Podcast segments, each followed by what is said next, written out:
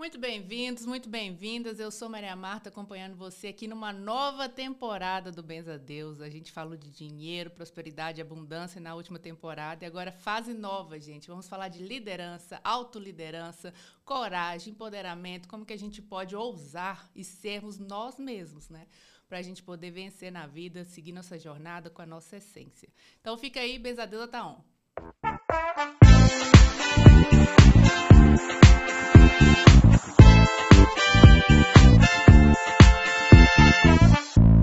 Gente, para começar essa fase nova aqui, a gente tem uma convidada especialíssima nesse programa. Esse programa está ficando muito chique.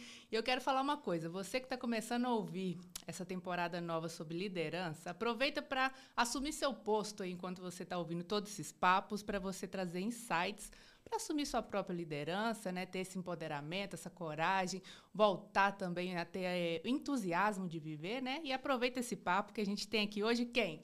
Val Andrade, muito bem-vinda aqui ao Benza Deus. Obrigada, obrigada pelo convite. Olha, gente, a Val, vou contar para vocês, é psicóloga, ela é mentora, ela é cantora, ela participou do The Voice Brasil. Eu fiz muito péssimo isso, não vou cortar esse negócio, porque não sou não, eu a não, cantora. Não, não. Participante do The Voice Brasil, né, Val? Sim, foi muito legal. É, então, eu tô aqui nessas múltiplas funções na vida, né? Que legal isso, porque sermos múltiplas é uma coisa interessante para falar de liderança e autoliderança, né? Exige muita autoliderança. Com certeza. Cada hora você tá com uma caixinha diferente na cabeça. Exatamente. Aí. Um chapéu diferente. Uhum. Nossa, é Val, vamos abrir esse programa com uma cantoria aqui? Ah, meu Deus! Ela me pegou de surpresa. Vamos, vamos. Será? Será? Eu vou cantar, então, a música que eu cantei na, abertura, na minha abertura do The Voice... É, na, na, na minha primeira participação, tá? Vou cantar maravilhosa. Um trechinho, um trechinho. Prepara. I put a spell on you because you're mine. You better stop doing the things you do. I tell you, I lie. Oh, I lie. Nossa, virando aqui a minha cadeira. Deixa eu virar minha cadeira. Muito bom, muito bom, muito bom. Obrigada. Eu arrepiei, tô até com calor, mulher. Que que é isso? Que voz é essa? Ah, maravilhosa. Obrigada. E falando de liderança e falando de voz, você que trabalha com voz também, esse é, uma fator, esse é um fator importante, a comunicação, né? Não só no canto, mas a comunicação de forma geral, até para as terapias que você atende também, né? É, de... de... De uma forma muito é, peculiar, a comunicação, ela indica a liderança. Se você não se comunicar assertivamente e é, de uma maneira posicionada e firme, você não vai liderar, né? As pessoas não vão respeitar uma comunicação que não é assertiva, uhum. que não é bem posicionada, é, não vão entender isso como liderança. Então, a comunicação... tanto na forma que você fala e usa as palavras, quanto na forma como você... a sua entonação de voz. Então, tudo isso vai indicar se você é ou não é uma líder. Com certeza. Uhum. E também passa segurança para outras pessoas. Sim. Sobre aquele assunto, ou sobre determinado tema, ou até sobre a nossa própria jornada, né? Porque às vezes as pessoas falam assim, ah, eu não sei comunicar porque eu não estudei tal coisa, eu preciso fazer um P H D, não sei aonde. Gente, é só expressar o que você tem dentro de você, né? Trazer para fora essa bagagem que a gente trouxe de longa data também. Eu vou falar que nem é dessa vida, pode ser até de outras ah, vidas, né? Sim. Mas a gente entra num papo aqui além. Mas eu acho que é isso, exatamente o que você está falando. Nos seus trabalhos terapêuticos, você tem costume de levar as pessoas... Você trabalha com mulheres, especificamente, sim, né? É. Você costuma construir uma jornada de empoderamento, liderança com as mulheres? Normalmente, a, a terapia ela visa é, justamente essa jornada de tirar a mulher de uma impotência, porque geralmente elas vêm... com bastante é, impotência no sentido é, diante da, dos problemas que se apresentam ali, né, é, naquele momento que elas trazem para a terapia. E, e, e é uma coisa muito, uh, muito comum. É, você está com um problema muito grande e faltam elementos, porque falta um autoconhecimento, porque falta uma psicoeducação para você identificar quais são as causas desse problema que você está ali enfrentando e que você não consegue sair dele, então você fica numa impotência. Uhum. Porque é como se tivesse um ponto cego que está causando aquele desconforto, aquele incômodo, aquele problema, e você fica nessa impotência. Então, a ideia é, é trabalhar com, com que essa mulher saia dessa impotência conforme ela vai se autoconhecendo, vai percebendo quais são as armadilhas que pegam ela, até que ela se empodere. Então, saímos de uma, de uma impotência para um empoderamento, para uma autoliderança. Uhum. E, e é engraçado que acontece, é, já aconteceu muitas vezes com as minhas pacientes, é que chega um momento em que, assim, a gente começa uma jornada e tem um grande monstro para ela enfrentar, que é esse grande problema, esse grande medo que ela tem. E quando ela chega lá no final, ela já ganhou tantas habilidades nesse caminho que, quando ela vai enfrentar esse monstro, ela se sente é, empoderada, ela se sente autoconfiante o suficiente para, enfim, vou terminar aqui, vou parar a terapia agora e vou caminhar sozinha, porque o grande monstro que eu tinha medo de enfrentar já foi enfrentado. Uhum. E agora eu quero ver como é que eu me saio na vida, é, sem a terapia, dando os meus próprios passos. Então, essa é a jornada, é tirar ela de uma impotência, fazer com que ela enfrente o grande medo, e, aí, e daí em diante ela, ela perceber como é que ela se sai sem a terapia, sem essa, essa dependência, porque a terapia não é para causar dependência, a terapia é para empoderar e jogar a pessoa para o mundo. Vai, minha filha, vai viver sua vida, vai enfrentar suas coisas sozinha, e na hora que aparecer uma nova grande crise, aí você volta. Então, é, eu trabalho dessa forma. E, e, sim, elas precisam ir, durante essa jornada, aprendendo sobre se autoliderar. Né? Descobrir quais são as minhas armadilhas para poder desarmá-las. Uhum. Descobrir quais são os meus medos para poder enfrentá-los. E eu tenho que fazer isso. Durante a terapia, eu estou ali segurando a mãozinha dela, literalmente até. Mas elas vão... É, e todo o meu trabalho é no sentido de educar para que elas consigam desenvolver esse olhar para a própria capacidade, né? E aí depois elas vão na vida e vai a, a coisa mais gostosa é quando elas falam, ah, acho que eu não preciso mais vir, oh, porque eu já tô segura daquele medo que eu tinha. Maravilha. Isso é muito legal. Isso aí que você tá me falando me lembra muito a jornada do herói, sim, né? Que é isso que você trabalha também, é, né? Bastante. Tem o chamado, se vocês não conhecem, tem muitas narrativas épicas ali, né? Senhor dos Anéis, né? O... Ai, é um, é um dos melhores, assim, que traz a, a jornada do herói. É o Senhor dos Anéis e o, e o, Gente, o Hobbit. Hobbit. E aí você tem o chamado, você nega o chamado. Eu falo que esse negar o chamado é todo dia que o, que o despertador toca, né? É, a gente nega o chamado, quero, não, não quero, quero ir para a vida, não quero fazer. Mas aí te nega o chamado, aí depois aparece alguma coisa, você vai, é empurrado, né? Como você falou aí, aparece um mentor, uma mentora, te ajuda, uhum, pega na mão, uhum, vai. Eu geralmente sou o Gandalf da, da Gandalf, história delas. Aparece o Gandalf. Geralmente eu sou o Gandalf da história delas. Com certeza. E aí vence mesmo, porque a batalha, na verdade, é a pessoa que tem que vencer internamente, né? Tem vários é, obstáculos e coisas externas, internas, e, efeito de espelho também, que você está o tempo todo ali nos relacionamentos, de forma geral, é. acontecendo aquilo ali, mas você, se você vence uma batalha, mata um leão por dia, né? Essa coisa assim, você vai passando e vencendo cada um desses passos. É, e uma das coisas que eu acho mais legal é que dentro da jornada do herói, é, e, e eu acho que o Hobbit, ele traz muito isso, A, a sua a habilidade é aquela coisa que você acha que não é uma habilidade. A habilidade necessária para você matar aquele dragão, para você é, andar com aquela equipe, com aquele grupo de heróis, com aquelas pessoas, ou você sozinha, é justamente aquilo que você acha que, que não é legal em você. Aquilo que você passa a vida inteira negando, porque, não, isso aqui não é legal. Uhum. Isso aqui é uma falha minha, isso aqui é um defeito meu. E, e é justamente isso, é aí que está a sua grande força, o seu grande trunfo para você chegar lá na frente do dragão. E é porque o dragão não espera que aquela pessoinha... No, no Hobbit é muito legal, né? Uhum. Não, não, aquela pessoinha que tem a habilidade de entrar naquele espacinho ali é, é, é, pra é isso. fundamental para isso. Então...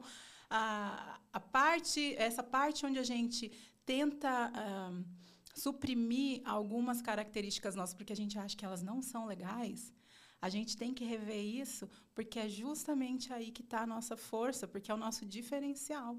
Isso é e, legal. E o autoconhecimento, ele vai trazendo para a gente a noção do diferencial que a gente tem na vida, né? Eu sou uma, uma, uma mulher...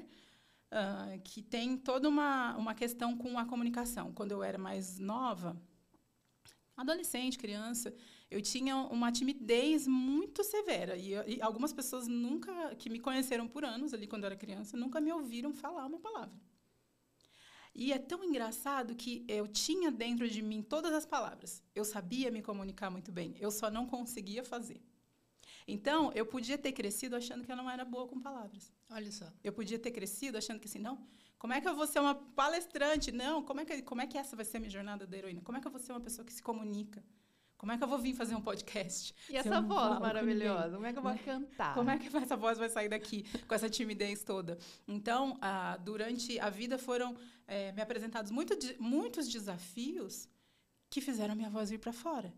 E, e foi esse o diferencial. Eu achava que eu era uma pessoa que não sabia me comunicar, ou que não conseguiria me comunicar. E hoje eu estou aqui fazendo um podcast. Com certeza. Né? Então, é ali naquele lugar onde eu achava que, não, que eu não tinha habilidade alguma, foi o que me levou assim, para muitos lugares. Porque a minha, a minha forma de me comunicar me leva uhum. para os lugares onde eu já fui, onde eu já estive, me trouxe para cá. Vai me levar ainda para outros lugares. Isso vem muito da nossa cultura, né? Até ancestral, um pouco patriarcal também, de abafar as mulheres, né? Abafar a nossa voz, seja as minorias e todo mundo, assim, tem a sua voz calada, porque é justamente a questão da opressão, da ditadura. Até na internet hoje tem a questão da ditadura, pode falar isso, não pode falar aquilo. Ah, se você falou isso, não sei o quê. Até essa rede nova que saiu agora, essa semana, que uhum. fez assim, buf! Uau! O pessoal já tá tipo assim, ai, tá falando isso, tá falando aquilo. Falei, gente, acabou de nascer a rede, só curte, né? E tá, bom, sente a vibe aí do que tá acontecendo. Tem... O pessoal quer colocar todo mundo em caixinhas, na verdade, é essa, né? Se é. sair dessa, da caixinha já não serve, não pode mais, não é isso, não é certo, é errado. E aí eu penso assim, como que a gente vai ser líder e como a gente vai ser exemplo se a gente não experimenta as coisas, se a gente não ultrapassa barreiras, se a gente hum. não vence o que a gente veio vencer de desafio, né? Como que a gente vai levar isso para as pessoas ou até para a nossa própria jornada? Às vezes é muito pessoal, muito interior, que a gente precisa ultrapassar e vencer uma questão pessoal e não necessariamente você vai servir de exemplo para alguém. Mas você vai vencer aquilo para você dar um, um próximo passo na sua jornada, né? Exatamente. Tem a ver com o seu autodesenvolvimento, sim.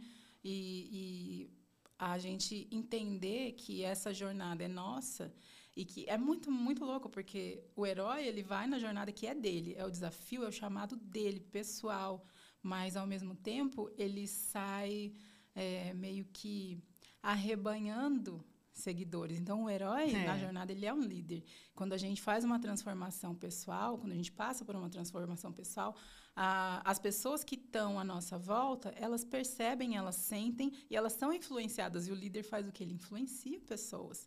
Influencia muito pelo exemplo. O herói, ele não sai falando, ó, oh, você tem que fazer isso e você tem que fazer aquilo aqui na minha jornada. Não. O herói vai seguir o caminho. Não é um gerente, né? Faz isso, faz aquilo. Vai, vai delegando tarefas da minha jornada. Exato. E quando você se transforma, isso é, é muito, muito comum. Eu vejo todos os dias nas meninas que eu cuido, né, na terapia, é, elas mudam uma forma de reagir ao ambiente delas, à família, marido, filhos e tudo. É, e elas, rea elas passam a reagir de uma forma diferente e todo mundo começa a se reorganizar inconscientemente em torno daquela mudança que ela fez. Então, a autotransformação... ela é uma forma de liderança também. Uhum. Que às vezes as pessoas, até que podem estar nos ouvindo aqui, acham que, ai, não sou líder. Mas, gente, com certeza, é o que a Val está falando aqui. Você tem um dom específico que só você veio fazer e é só para você fazer aquela determinada função. Então, você é líder daquela função, você é exemplo daquela função. Pode ser que a gente não descobriu ainda o que, que é, né? Mas... Uhum. Caminha que o caminho vai abrir, né? Exatamente. Tem, eu, isso me lembra uma frase que eu sempre, sempre, sempre falo, sempre vou falar, vocês vão me ver falando essa frase todas as vezes que vocês me verem em algum lugar, que é a seguinte: descubra quem você é e seja de propósito. Hum. Você precisa se descobrir. Existe, sim, uma coisa que só você tem, que só você trouxe para esse mundo e que é para só você usar. Você precisa descobrir para você poder usar de propósito. Eu descobri que eu era uma grande comunicadora. Além de cantora, uma grande comunicadora. E eu estou sendo isso, de propósito, porque eu sei usar isso que, assim, me custou. Custou um caminho de autotransformação para poder colocar as minhas palavras, a minha voz para fora de maneira intencional e de maneira transformadora. Eu tenho pessoas que eu cruzei na vida há anos, muitos anos, e que hoje elas me falam, Val, um dia você falou uma coisa para mim. E aquilo mudou minha vida para sempre. Eu falo, tá bom? O que, que eu falei mesmo? O dom da palavra. Mas, mas isso, é, ao longo do tempo, eu fui... Primeiro, eu me surpreendia muito com isso. E depois eu fui percebendo que é real. E não só porque a pessoa chega para mim e fala, mas porque existe um resultado, né, na vida de alguém que foi transformada, que foi mexida, que foi mudada. Então, ah, nesses últimos meses, eu passei por um, eu tenho passado por um processo na minha vida pessoal muito difícil, e é, é incrível como as pessoas se aproximaram de mim para me dar esse feedback. De que um dia eu ajudei alguém falando uma palavra. Gente, é incrível você poder é, mudar a vida de alguém com o seu talento que parecia que era um defeito, que era uma coisa que estava falha. Então, a gente precisa descobrir quem a gente é. A gente precisa descobrir quem é, qual é o nosso talento, qual é o propósito, para a gente poder usar isso de forma proposital. E aí... a gente vai liderar pessoas.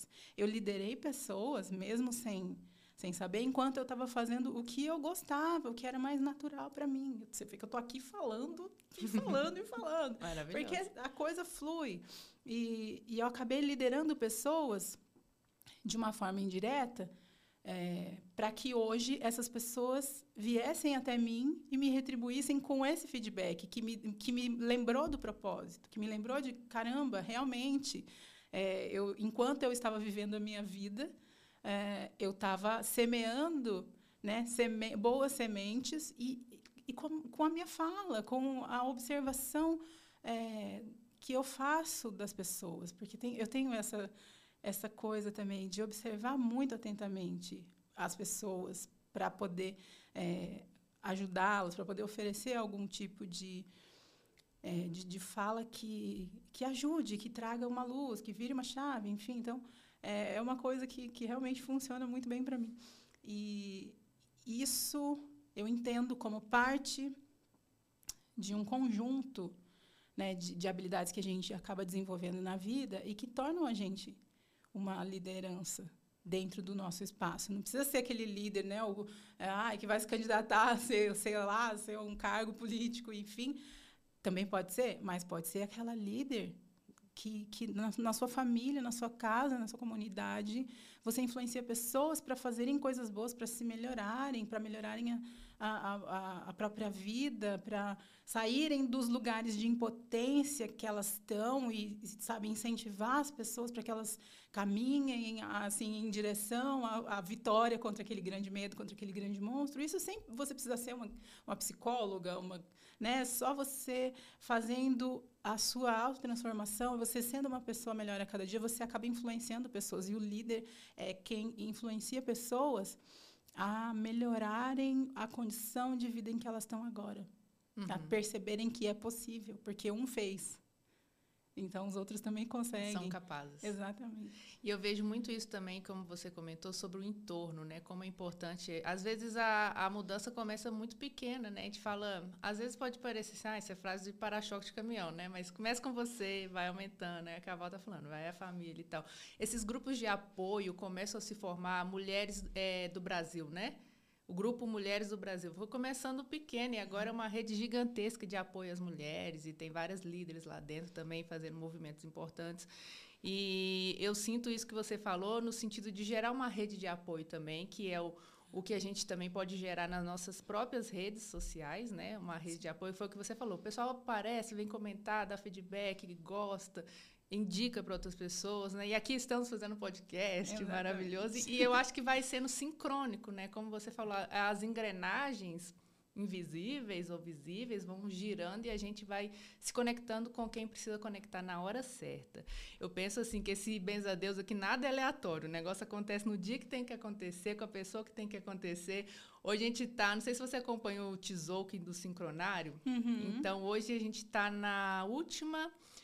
Na última cadeia da Onda da Semente, que é um último portal galáctico, e falando sobre empoderamento, e a gente também está abrindo aqui um portal sete sete sete lá, que hoje a gente está gravando no dia fora, de um número cabalístico, um número místico, trazendo a gente está aqui assumindo o nosso trono. Então, você que está ouvindo aí, assuma o seu trono também, assuma o seu reinado, não é mesmo? É, e, e a energia desse dia, ela vai reverberar por todas as, as vezes que esse podcast for, é, for visto. Assim, né? Essas pessoas, não, não importa o tempo em que as pessoas Exato. Estiverem assistindo esse, esse podcast de hoje, que a gente está gravando no dia sete do sete, uh, essa energia vai estar tá reverberando. Então...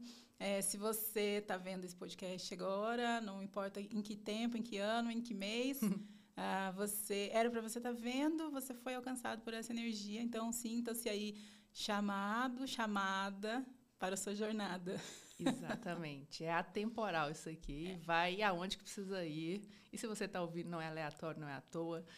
Val, hum. um passo assim, para a gente entender a liderança e a autoliderança, eu penso também muito no autorrespeito, né? Porque às vezes a gente começa, tchá, tchá, tchá, hum. tô fazendo errado, ai meu Deus, a gente é muito dura com a gente mesmo, né? Autorrespeito, autoacolhimento. autoacolhimento. Eu trabalho isso o tempo todo com as meninas, porque é, é incrível como as mulheres, elas têm já...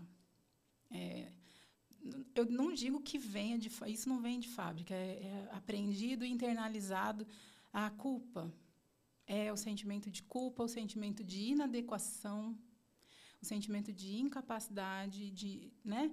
E, e elas vêm com isso, assim, de, de sentir muita culpa, de se sentir muito inadequadas. É, e, diante da, das, dos desafios que a vida apresenta, elas se sentem incapazes, e aí elas vêm... E eu faço isso para elas, ah, esse chicotinho veio hoje, né? E fica ali se autoflagelando. E é um dos primeiros aprendizados, assim, que eu tento passar para elas, é a, a, o autoacolhimento. A gente faz o que a gente consegue, e a mulher, ela vem com, todo, com, com várias camadas, né, de um sistema patriarcal, uhum. que oprime, que silencia, que invisibiliza, né? Então, a gente... É, a, a primeira coisa que eu falo para elas, você não nasceu com essa vergonha. Você não nasceu com essa culpa. Você não nasceu com essa... Ninguém nasceu com a, com a autoestima baixa. Ninguém nasceu com culpa. Ninguém nasceu com vergonha. Uhum. Ninguém nasceu com, com, com é, é, incapacidades... É, Ah, claro, salvo devidas, as devidas, enfim, né, proporções, mas a, as meninas que eu atendo são mulheres funcionais e que têm é, toda uma, uma, uma autoimagem de incapacidade, de, enfim, de impotência, e ninguém nasceu impotente. Isso foi aprendido, né? A, a autoestima baixa não nasce com a pessoa. Isso é aprendido no ambiente. Uhum. Então, se você não sente que você é capaz de fazer uma coisa que é importante para você, e aí você fica ali se chicoteando porque sou eu que, que não sou boa, sou eu que não consigo, ah, dificilmente você vai conseguir dar um passo para fora e perceber que o, talvez o teu ambiente, talvez as pessoas que estão ao teu redor, infelizmente, estejam te... te incapacitando. E é muito fácil a gente jogar a culpa para cima da gente mesmo, em vez do que olhar para aquela pessoa que está do nosso lado e que muitas vezes a gente ama e que está, né, causando ali aquele, uhum. aquele incômodo, aquela coisa. E aí a gente precisa, sim, do autorrespeito, a gente precisa, sim, do autoacolhimento para que a gente consiga dar os nossos passos na vida, né? e, e ser líder da nossa própria vida. Se eu achar sempre que eu sou burra, que eu sou impotente, incapaz, é, enfim, sei lá, desastrada, uh, azarada, né? Não sei. É, eu não vou dar os passos necessários para transformar a minha vida em alguma coisa significativa, sendo que eu tenho plena capacidade de fazer isso, sendo que eu tenho dons, tenho talentos, desenvolvi habilidades, e, e eu... suprimo tudo isso, isso fica apagado, ofuscado por essa sensação de, de incapacidade que foi adquirida, que alguém colocou isso na gente. E a gente precisa trabalhar o tempo todo para pensar, não, calma, eu não sou burra, eu não sou incapaz, eu não sou desajeitada, eu não sou desastrada, eu não sou difícil de lidar, eu não sou difícil de amar. Uhum.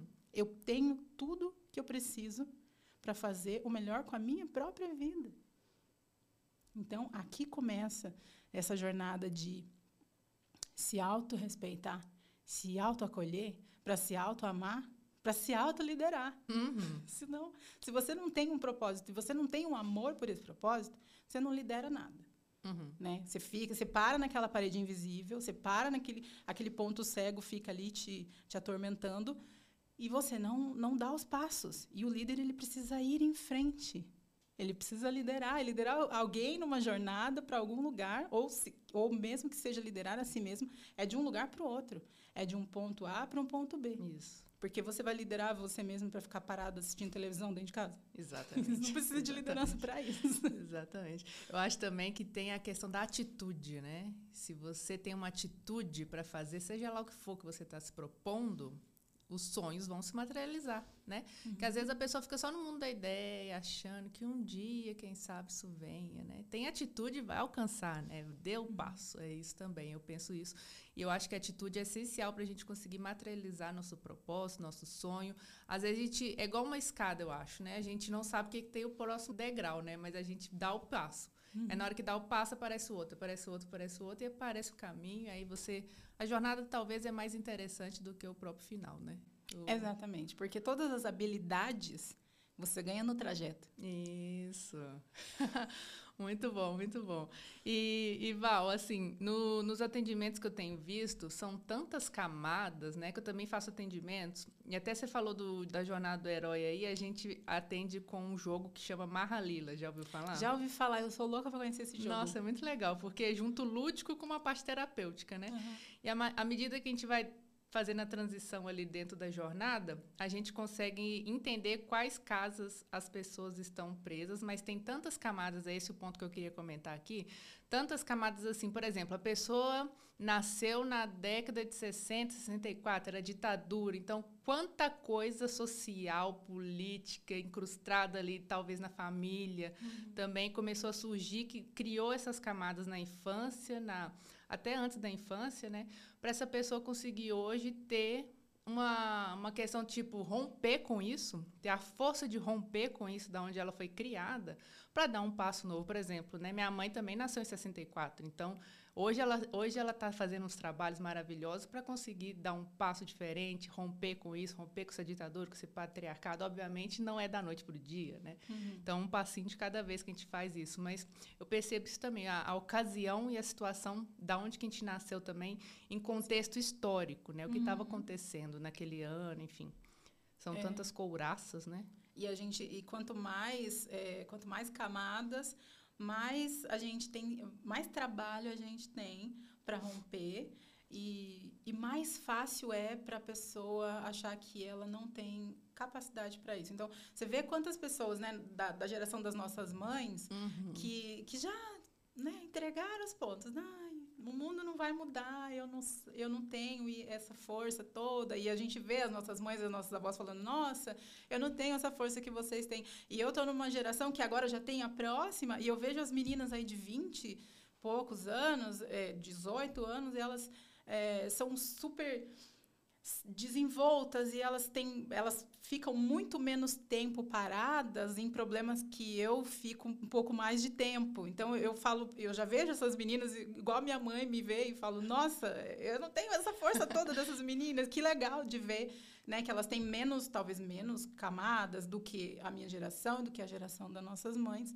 porque é, é, são outros tempos, né, é. sociais, políticos, religiosos. E quanto mais camadas, menos potentes a gente se sente, né?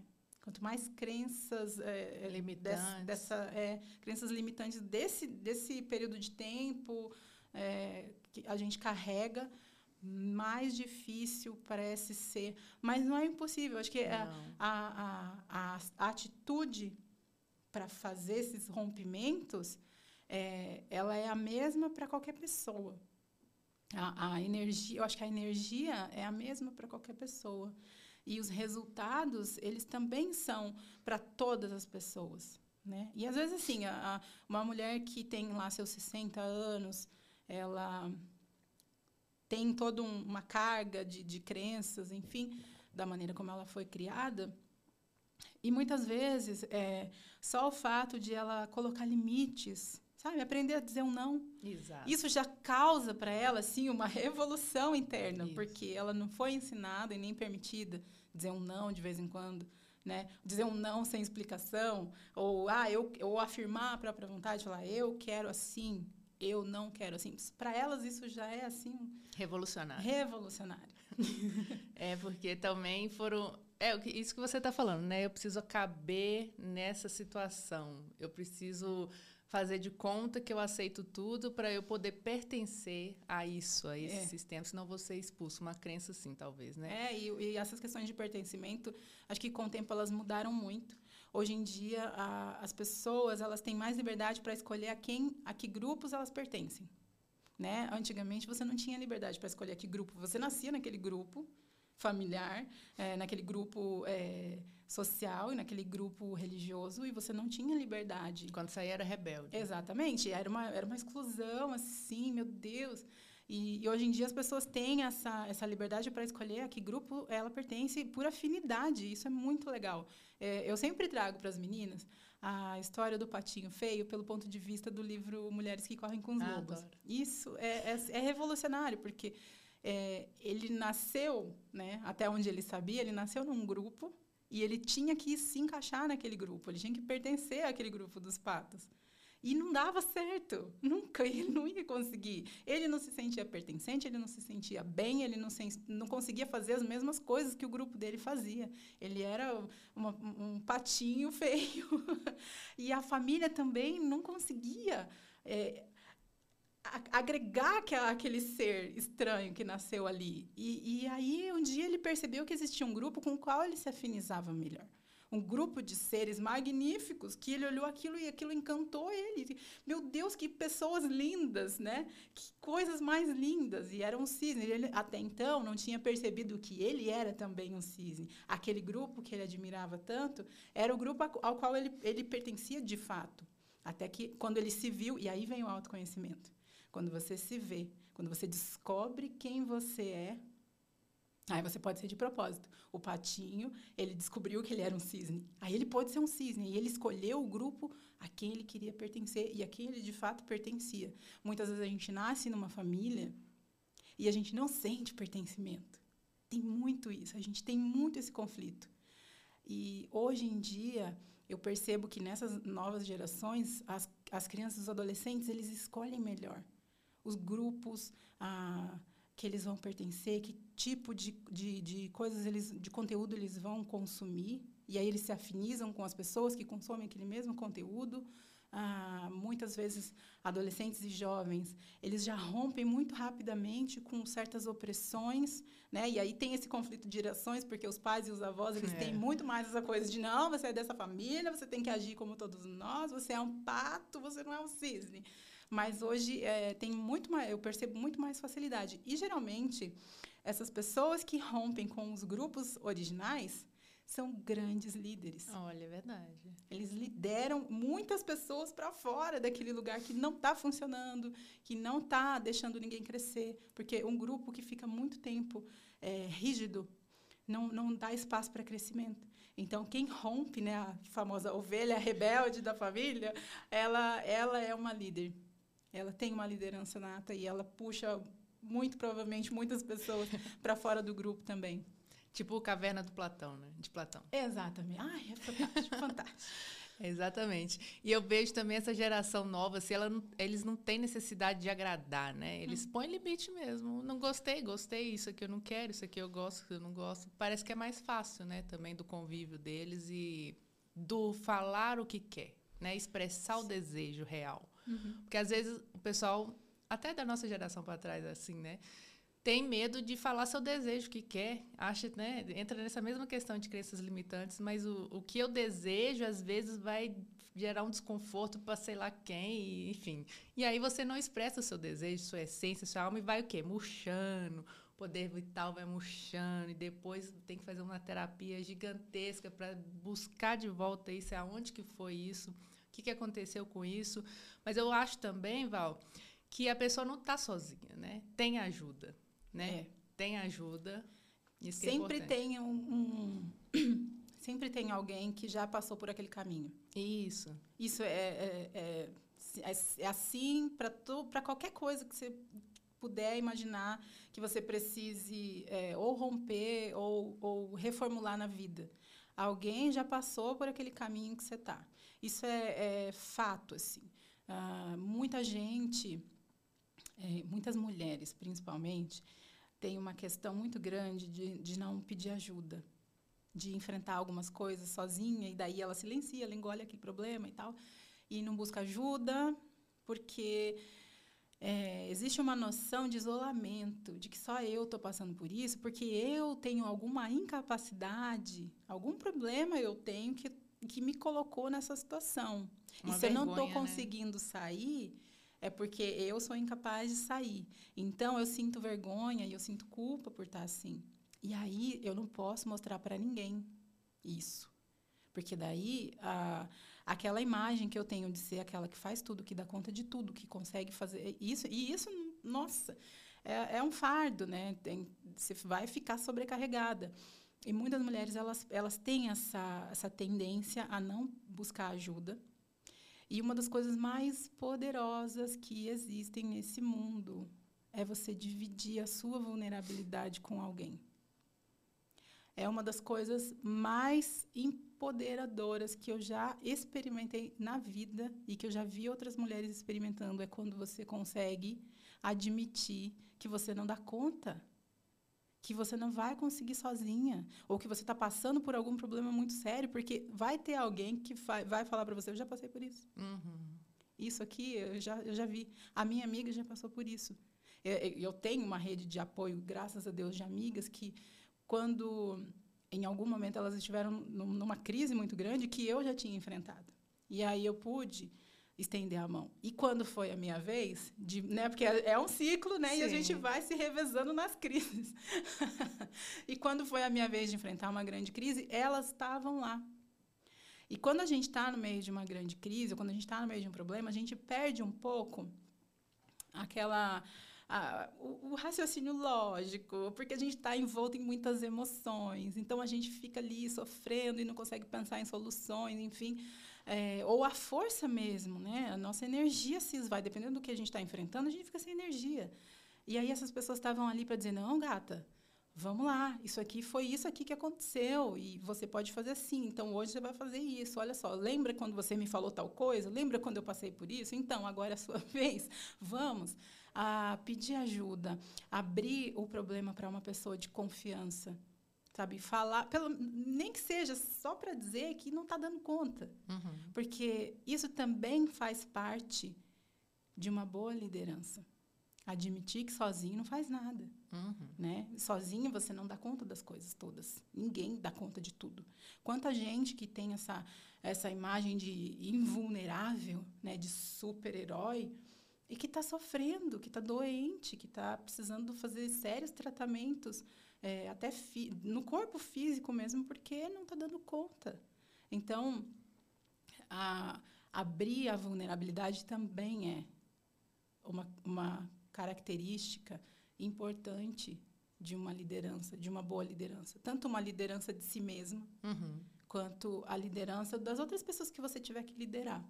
Né? Eu acho que entender a vulnerabilidade não como uma fraqueza, né? Mas como a parte humana sua. Isso. Né? Porque é ali na vulnerabilidade que a gente se identifica.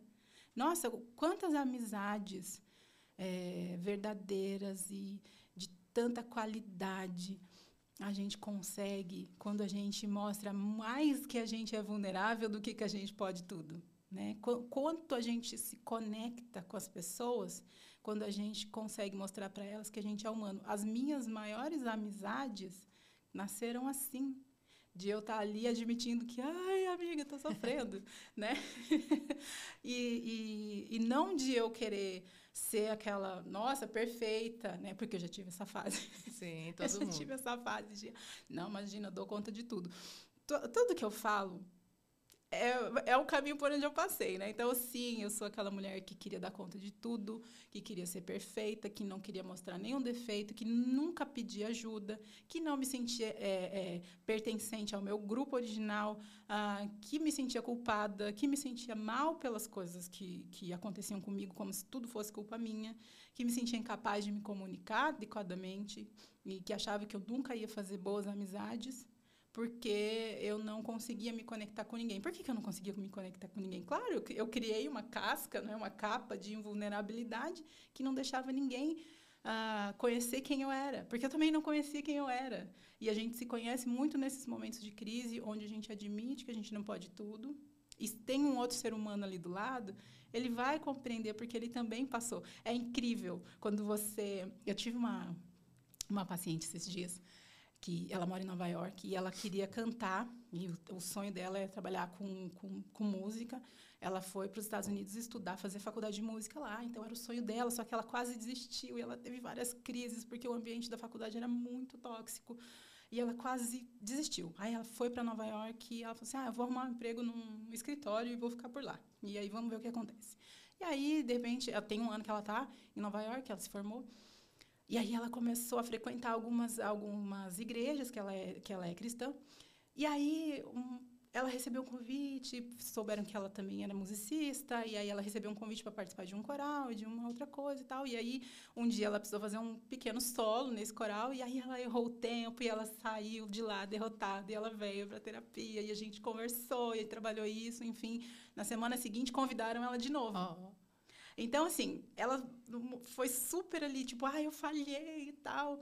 Ok, é uma chance de você entender por que, o que aconteceu ali, que você falhou, você estava super nervosa, tá tudo bem.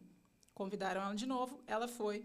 E nessa segunda vez, é, tinha uma, uma cantora, né? Ela falou, nossa, uma mulher negra, cantava muito, ela era maravilhosa. Eu até fiquei perto dela para ver se eu pegava um pouquinho, assim. E aí, é, durante o momento dos ensaios, eles fizeram uma dinâmica onde as pessoas começavam a falar, cada um começava a partilhar quais eram seus maiores medos. E, de repente, essa cantora, toda empoderada, que ela viu que era maravilhosa, que cantava muito, compartilhou que sentia muito medo e ficava muito insegura de, de errar a letra e perder tempo da música.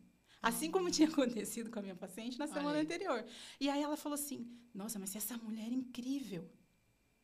Ela sente o mesmo que eu sinto.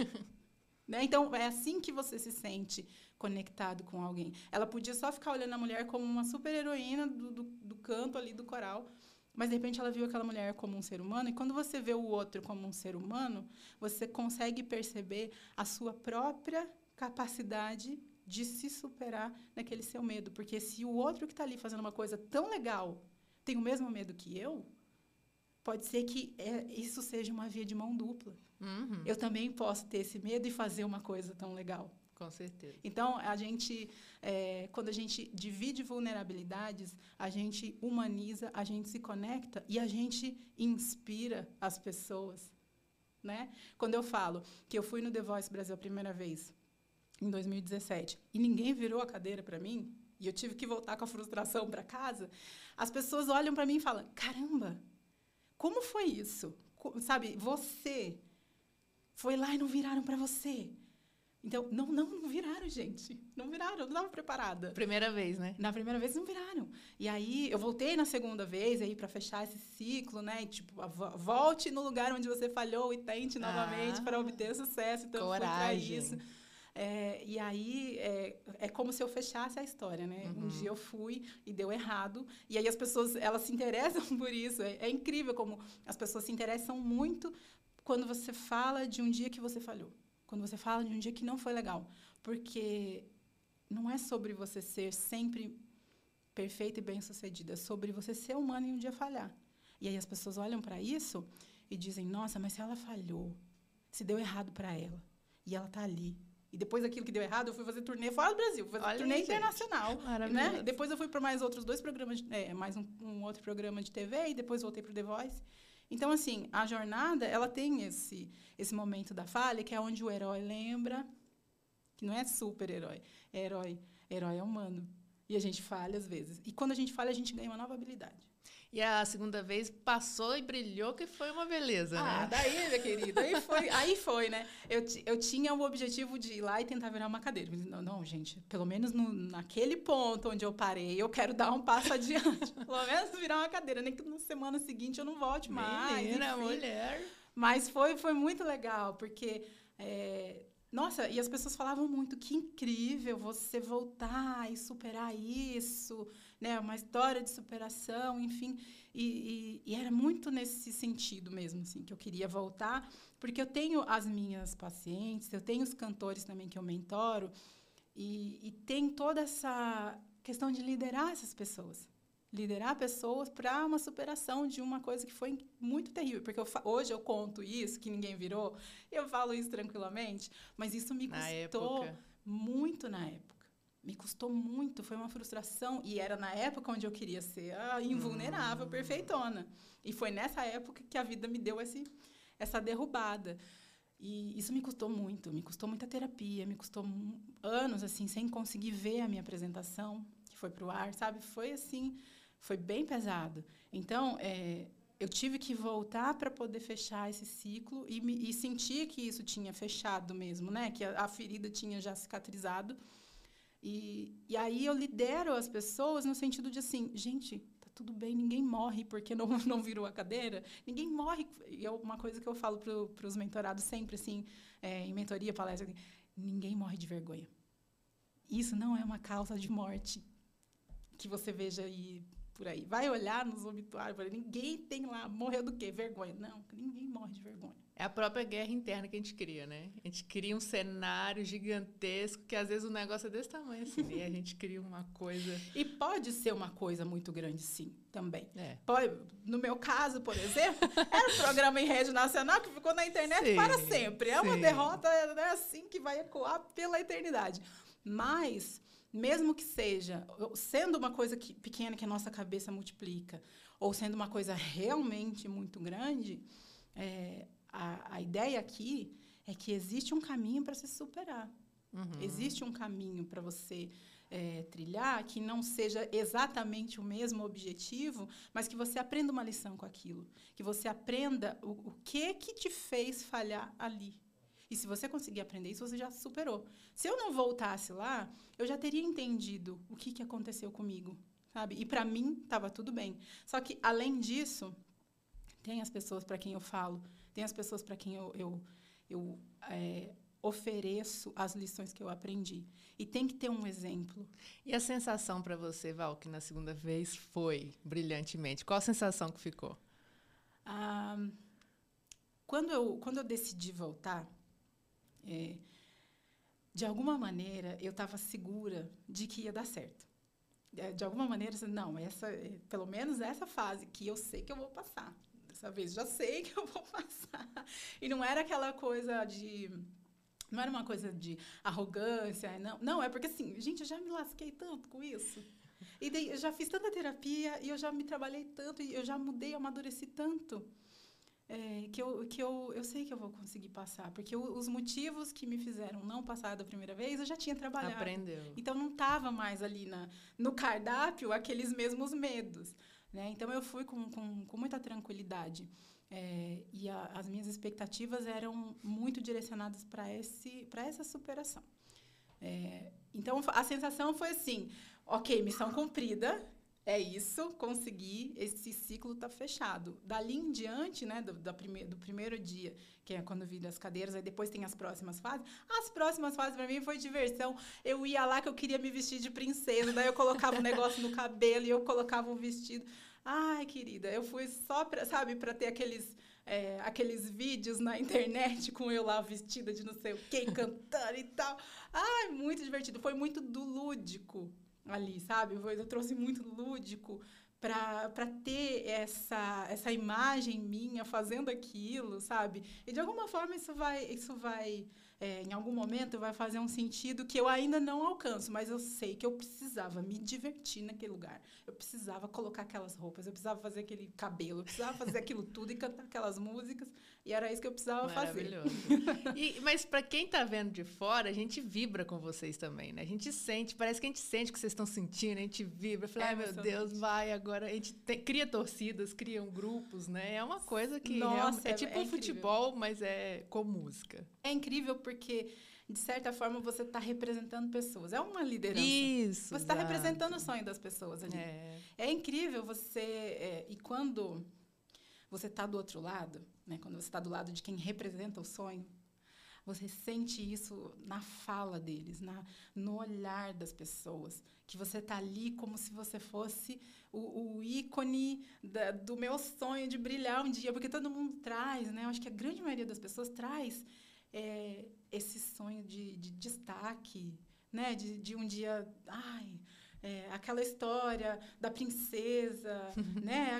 Sabe? Tem uhum. essa coisa, né, no imaginário das pessoas. E aí você se coloca como esse ícone ali. Você não é só você, né? Você é um representante de um monte de gente que sonhava em estar ali. O que eu recebi de depoimento de mulheres, né? Que acima dos quarenta, que vinham me falar, nossa, que incrível ver você ali, né, representando a, as mulheres de quarenta anos que ainda sonham. Gente, que nem que... parece, viu? Ah. Como assim? Chocado aqui. quarenta e dois. Ao vivo, chocado. É, que bruxa não envelhece. Maravilhoso, maravilhoso. E aí as meninas vinham assim, nossa, é incrível ver você, porque, meu Deus, eu, eu tô com quarenta anos, eu tô com trinta e oito, eu já achando que a minha vida acabou, e eu vejo você ali tão maravilhosa. Gente. Me dá um gás e tal, pra, pra voltar a, a pensar nos meus sonhos, eu abandonei meu sonho porque eu tive filho, porque não sei o quê, e a vida aconteceu. E realmente, né? Realmente. E você vê, por exemplo, quando é The Voice Kids, a criança, a gente fica, a gente dá uma dor no coração quando a criança, criança toma um não, mas a criança chora no momento e depois parece que ela vai para outra coisa. Beleza, o próximo. Sabe assim? Parece que a criança tem um processador diferente, diferente né? Diferente, parece mesmo. E eles, rapidamente, eles recuperam. E a gente que fica assim, gente, ah. mas tinha que passar todo mundo, né? No do The Voice Kids, a gente queria passar todo mundo, vai. É todo difícil, mundo. Né? De é ver difícil, a criança mas eu passar. Acho que é uma coisa adulta, viu? A gente está falando de crenças e questões, mas eu acho que é uma coisa nossa de, de não poder receber não, de não dar limites, e a gente cria esse negócio gigante. E, é, e pra, na visão da criança é tão natural, é uma coisa assim, tá, beleza. Tá, ela pode, você se divertiu tanto na outra fase que você nem se lembrou do próximo, né? Uhum. Mas pode ser essa a sensação da criança. Eu tô aqui divertindo, brincando. Ah, beleza, aqui não foi... Tipo, quando você tá jogando um R P G ou jogando alguma coisa assim, ah, aqui eu perdi, aqui eu vou ganhar e tal. Tipo é. Na jornada do herói. Mas eu imagino que você se fortaleceu, venceu suas barreiras e ultrapassou isso. E eu vi seus vídeos lá, maravilhosos. Então, obrigada. Na minha visão... Tá superada e maravilhosa para frente aí. Nossa, sim, tá muito superado. Tá muito superado, superado com louvor. Uhum. É, com, com, com bônus extras ainda de várias, de mais três é, é, fases. E, e isso é, entra para minha, para minha história como aquele grande capítulo, hum. sabe? Assim, ah, o grande capítulo da minha história, aquele capítulo assim onde é, é, eu consigo, por... por minha própria decisão, voltar no lugar onde eu tinha falhado, onde não tinha sido bom, onde eu tinha fracassado, onde me, me deixou uma, uma marca muito uhum. séria no meu ego. E eu volto lá, e aí eu consigo, depois de me trabalhar, depois de entender o que, que aconteceu comigo, depois de entender o que fazer, o que não fazer, é, de como me sentir, de como me posicionar diante disso. Eu acho que essa coisa da criança, ela vem muito aí, porque a diversão... faz muito, sabe? Faz muito parte de tudo isso. Então, eu voltei lá de maneira deliberada. Eu quis voltar, eu quis fazer. E eu quis fazer cada coisa que eu fiz. Foi muito legal. As músicas, inclusive, uh, elas vieram de, de uma maneira muito, muito bonita, assim. Todas as músicas que eu cantei. Então, eu quis fazer cada coisa. Eu quis usar a roupa que eu usei, o cabelo que eu usei. Tudo que eu fiz ali, cada coisa... eu quis fazer. E até a que eu não escolhi, que foi a música da, da batalha, aquela que a gente faz, uhum. né, de dois times, eu não escolhi essa música e também não, não escolhi o parceiro, porque é a produção que faz. que faz. Mas isso veio como um presente. Foi tão incrível que eu não teria escolhido melhor. Então, tudo que aconteceu ali foi muito bem, sabe... Colocado. Colocado, foi muito bem encaixado para ser aquele grande capítulo onde eu vou lá e, e faço o que eu quero fazer, do jeito que eu quero Exato. Fazer, de uma maneira... consciente e decidida, sabe? Assim, isso fluida, foi muito né? legal. Pelo que você está contando, assim, me vem a imagem assim, você fluindo. naturalmente. Foi, foi exatamente e sua voz isso. acompanhando ali naturalmente, é. né? É claro que eu ficava nervosa. ah, é óbvio, lógico. óbvio. Nossa, na hora de subir naquele palco, e aquele ar-condicionado gelado, e, e aquela a plateia... Tem público de verdade? Tem, tem de verdade, né? Tem um público ali. O público ajuda. Ah, okay. Pra mim, o público faz o efeito calmante, assim. Porque na hora que eles começam a aplaudir, gritar, daí eu... Ai, ai tá bom. Ai, tá dando certo. Beleza. Aí tem, o, tem os jurados na frente, tem todas as câmeras, tem a, a Fátima Bernardes apresentando ali, tem um monte de coisa acontecendo, diretor, banda atrás... E... É muita coisa. O né? coração então, fica... Nossa, gente, que... Você fica assim... E, e sim, por mais que eu estivesse ali muito decidida de tudo que eu estava fazendo, e estava fazendo tudo do jeito que eu queria, ainda tinha ali o coração disparado, aquele frio na barriga, meu Deus do céu, vontade de ir no banheiro, eu quero fazer xixi agora. E aí é hora de entrar, e já chamaram meu nome, não posso.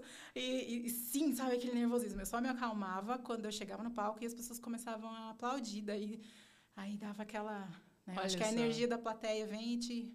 Te dá um calmante é. ali. Mas você vê o tanto de gerenciamento que você teve que fazer internamente? Autogestão o tempo todo. O né? tempo todo. O tempo todo. Porque imagina a pressão também que é, né? Tem muita pressão.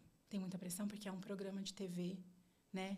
De horário nobre, de rede nacional, de, já de tradição. Sim. Então, você precisa pertencer àquilo.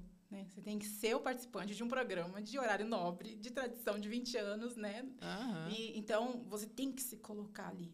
Você tem que se colocar à altura daquilo. Você não pode ser menos.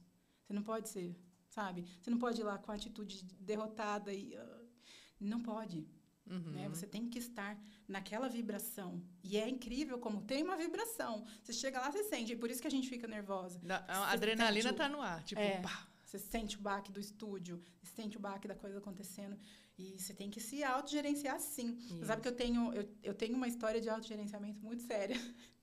Quando, na minha formatura, isso já tinha, já tinha passado pelo The Voice a primeira vez, já tinha dado tudo errado, já estava no meio daquela crise. E aí eu estava começando o caminho de trabalhar para me é, colocar de volta no, no, no, no programa de T V, enfim... E na minha formatura, eu decidi que eu ia cantar uma música na colação. Eita! E é uma música, era We Are the Champions. E a, a clássica das formaturas. E aí, eu nunca tinha cantado aquela música, eu sabia só o refrão, né? Eu não sabia a letra da música toda. E aí, chegou no dia, eu falei pro meu amigo, meu amigo tava se formando junto comigo, o Jason, e ele tocou o teclado, e eu ia cantar. E aí, e aí eu tava lá, é, passando a... E, era assim, era fazendo um exercício de respiração, de autorregulação do sistema nervoso, repassando a letra na minha cabeça para ver se eu não esquecia de nada, porque eu nunca tinha cantado aquela letra até então. E repassando os movimentos de performance que eu ia fazer no palco, né? Para onde eu ia olhar e tudo. Eu fiz tudo muito milimetricamente pensado na, na minha cabeça. Eu criei a performance. Ok. Só que aí, um pouco, o, o, o acontecimento antes da minha apresentação era aquela homenagem para as pessoas que tinham... Os parentes que tinham falecido. Hum. E a minha avó tinha falecido. Nossa. Aí entrou emoção. Como é que faz? É. Como é que se autogerencia? Aí tava lá a minha família, aí tava tudo aquilo acontecendo, né? E, e a família de todo mundo ali chorando porque alguém não veio, porque alguém não estava presente. Mas você não sabia? Que ia, ter que ia ser momento. Logo em seguida. Ah, eu sabia que ia tá. ter esse momento, mas, mas não, sabia não sabia que ia ser ali em seguida. Então... Okay. Na pro... Aí, quando veio a programação, a homenagem aos, aos parentes que não estavam ali. Sim. E a minha música logo em seguida. E aí? Autogerenciamento, assim, né? Uh, mod on, assim. Eu lá chorando e, e, e repassando a, a minha apresentação na minha cabeça. Ok, terminou aquele momento, eu fui pra frente, cantei, fiz tudo como tinha que fazer. Conseguiu? Então, consegui. Então, eu falei, gente, se eu conseguir isso aqui, eu consigo qualquer coisa. Uhum. Porque não tinha dois meses. Olha isso. É, então, se eu conseguir gerenciar, me gerenciar, me autogerenciar emocionalmente para fazer essa apresentação, não esqueci uma letra, uh, não esqueci nenhum movimento da, da performance, e foi incrível, assim, foi, né, uau, uma apresentação muito, muito legal. Aí eu falei, não, acho que eu tô entendendo o caminho aqui, de sair de um, de um, um, um momento traumático de palco. Uhum. E criar condições internas para cantar sob pressão emocional, né? Então, eu estava cantando sob uma grande pressão emocional naquele momento. E, e dei conta de fazer uma, uma apresentação muito boa. Então, é, foi aí que eu fui entendendo que, sim, a gente pode passar pelo palco com todos os nervosismos e todo, é, é, toda a, a adrenalina e toda a comoção que, que, que o momento gera, mas existe uma forma de se autogerenciar. Quando você fala em autogerenciamento, é, é, é tipo exatamente isso. isso. Interessante isso também, fazer o contraponto para artistas. Até lembrei do circo também, que às vezes o palhaço precisa estar ali, não sabe nem o que aconteceu na vida dele também, física, é, pessoal, né? Precisa dar conta do roteiro, de fazer, tanto artistas, cantores, todo mundo, né? E até os próprios executivos, executivas de multinacionais, empresas, enfim, tudo aqui, estúdio, tudo. Porque essa é uma questão de liderança e autoliderança. Esse gerenciamento interno, se você deixar se abalar pelas coisas externas, pelas emoções que acontecem, pelo o baque que for que está acontecendo, você vai, você pode oscilar com aquilo e levar o direcionamento do que for que tem que fazer pra, junto com aquilo, é. né? Então, eu imagino muito essa autogestão para o líder saber o direcionamento, porque tem uma responsabilidade, uma autorresponsabilidade de cumprir alguma missão, algum propósito, alguma coisa maior também, porque senão não seriam grandes pessoas, né? Uhum. E como você falou assim, por exemplo, o exemplo da Globo aí, que um lugar já, já é imponente, né? Então, também, que a gente possa ter sonhos imponentes e grandes para a gente também se posicionar maior, né? Porque, às é. vezes, você fala, ah, eu entro lá pequenininha. Não. Entra, assim, em todos os lugares também que você for, né? Porque você já tem uma energia que chega, pá, né? É. Eu imagino, tipo assim, também. É, e essas oportunidades, eu falo sempre para os meus cantores, assim, que eu mentoro. Gente, se você puder, se inscreve nesses negócios, vai nesses programas de T V, vai num estúdio de T V, vai num, num, num lugar grande, assim, porque isso puxa de você um aspecto seu que você não experimenta em qualquer lugar.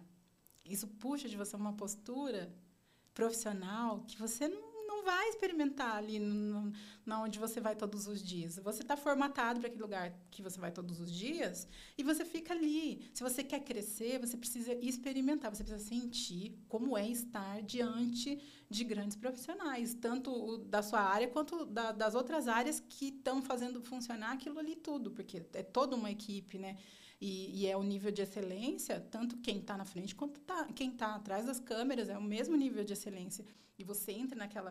É quase como se você entrasse num, num santuário. Sabe quando você entra numa, numa grande catedral, que aquela energia te puxa para uma postura uhum. que você não usa no dia a dia. Você entra na igreja, você muda de postura. Sim. Né? Então, é, nesses grandes espaços assim, de, de apresentação...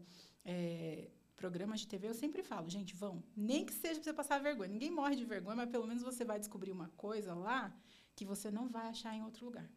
E isso vai te agregar no seu trabalho. Porque é a experiência, né? O importante é a experiência. Experienciar uhum. cenários grandes, grupos, pequenos, grandes, menores, enfim. Exatamente. Experienciar o negócio. E esse experienciar, ele te, ele te, te, te traz... É, novas ferramentas. Novas ferramentas. Novas posturas. Você se diferencia. Muito quando bom. Você experimenta esses, esses lugares que, que tem esse nível de excelência. Você se diferencia. Com certeza, imagino. Val, eu ia até pedir dicas finais, porque se deixar, ó, a gente vai aqui até meia-noite. Mas eu ia te pedir dicas, a gente falou tanta coisa, tem tanta coisa boa nesse episódio, gente, porque eu acho que tem que assistir umas cinco vezes para pegar todos os conteúdos aqui. Mas te vem em, na mente aí alguma dica, assim, que a gente pode encerrar? Eu acho que, para a gente pensar em autoliderança, a gente já falou de, alguma, de algumas coisas bem importantes aqui, que é o autoconhecimento, que é o autoacolhimento, né? Não se julgar e, e buscar é, conhecimento também. Eu acho que informação, você saber quais são as suas possibilidades, né? Isso é muito importante, porque é, é como eu acabei de dizer, você ir a lugares que puxam de você uma postura mais, de mais né, imponência, de mais é, empoderamento. Tem lugares que fazem isso por você, então vá naquele lugar, né, que seja qual for a sua área de, de atuação, se coloque nessa experiência de, de sentir no seu corpo como é ser aquela pessoa, como é ser a pessoa que está num podcast. Vá num podcast, Bem. sei lá, né? Como é ser a cantora que aparece na televisão. Se inscreve num programa de T V. Eu acho que a autoliderança, ela pede que você experimente, que você se permita experimentar coisas, nem que seja para você falhar não sei quantas vezes, mas você precisa experimentar coisas, você precisa sentir quais são as suas limitações, as suas vulnerabilidades, é, para você sair da casca da super-heroína, porque liderança não é ser super-herói, liderança é ser humano, é, e quando você é humano, você inspira pessoas. Então, se conheça e aprenda coisas. E se permita aprender e se permita pedir por, por esse aprendizado. Perguntar para as pessoas, se conectar com pessoas, estar é, próximo de pessoas que também são líderes, que te inspiram, e saber como é que ela faz. E, e normalmente você vai é, descobrir que essa pessoa que te inspira, ela passou assim pelos mesmos perrengues que você está passando, ela já andou por esse caminho, ela ainda sente talvez as mesmas inseguranças que você, só que tem alguma coisa diferente que ela está fazendo. Então, chegue perto dessa pessoa e descubra o que ela está fazendo. Descubra quem você é e seja de propósito. Muito bom, gente. Que episódio maravilhoso. Ah, mais uma coisa. Deixa suas redes sociais para as pessoas te seguirem, acompanhar uhum. o seu trabalho, acompanhar sua voz magnífica. Gente, eu estou no Instagram o tempo todo. É val ponto andrade, três underlines. Estou ali. Belíssima, pleníssima. E muito obrigada a vocês que estão acompanhando. Curte, compartilha, se inscreve no canal também, que eu sempre esqueço de falar isso. E comenta o que você achou da participação da Val. Deixa nos comentários, corações, maravilhosa. E eu gostei muito, Val. Muito obrigada. Benza Deus, está de portas abertas para você, viu? Ah, eu que agradeço, assim, de todo o coração. Eu amo... Né? Já percebeu, né? Amo falar, amo me comunicar e, e fico muito, muito feliz é, de, de, de ter esse, essa troca, esse momento aqui. Então, muito, muito obrigada mesmo. Obrigada a você e obrigada a vocês, ouvintes. Até o próximo episódio.